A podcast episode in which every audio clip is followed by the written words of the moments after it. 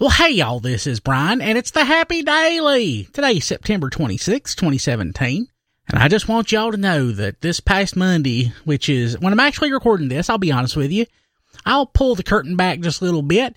I ain't actually recording this and posting it at 3.30 in the morning. I'm actually posting it like around 11.30 at night. So I'm so tired right now, I should be in bed, but I gotta be here. I gotta do the Happy Daily. It's my duty. It's my passion. It's what I, it's what I live for or it was what I lived for. I'll be honest with you. I had the most challenging yet rewarding day of my goose control career today. I've come through and I'm on the other side and I am just pumped to be a goose control professional. Now I'm going to be honest with you. There ain't going to be no stoled valor here, but I finally understand the army motto about always be prepared. Because today at work, during a meeting, there was a goose control drill. Now, these don't happen often. And when they do, it has often been described as very tumultuous.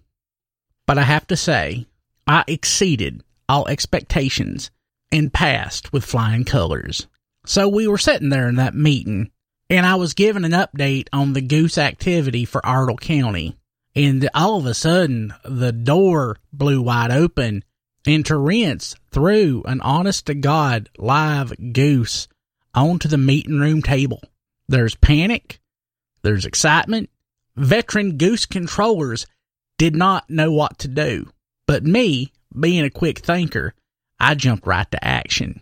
I made an impromptu net from my t-shirt and I just went and I took a big swing to catch that goose with my t-shirt while others folks was trying to get a survey of the situation. I was not able to successfully capture the goose with the t-shirt, but that's when I realized that I had a goose control horn in my back pocket. So with my left hand, I took the goose control horn and I was able to direct the goose into the corner of the office that we were in. And with my right hand, I had my net that was made from a t-shirt and then I went and I just basically scooped him up right in the t-shirt. And I was as gentle as I could be because any professional goose controller worth this salt knows that the goose is as much of a client and a customer as the person that needs the goose controlling. So I got the Mr. Goose up there in my t-shirt and I just, you know, held him firmly in place, but not too firm, not hard enough to actually hurt him. Then I went to the nearest window and it was slightly ajar. So with my left hand, I lifted that up in my right hand, I pushed the net through the window and I sort of did a little jerking motion to sort of like roll him out of my shirt. And then, you know, he fell out and he flew away. He was okay. There was no injury to the goose and there was no damage to the meeting room. And it was just about at that point when others had started to actually figure out what was going on.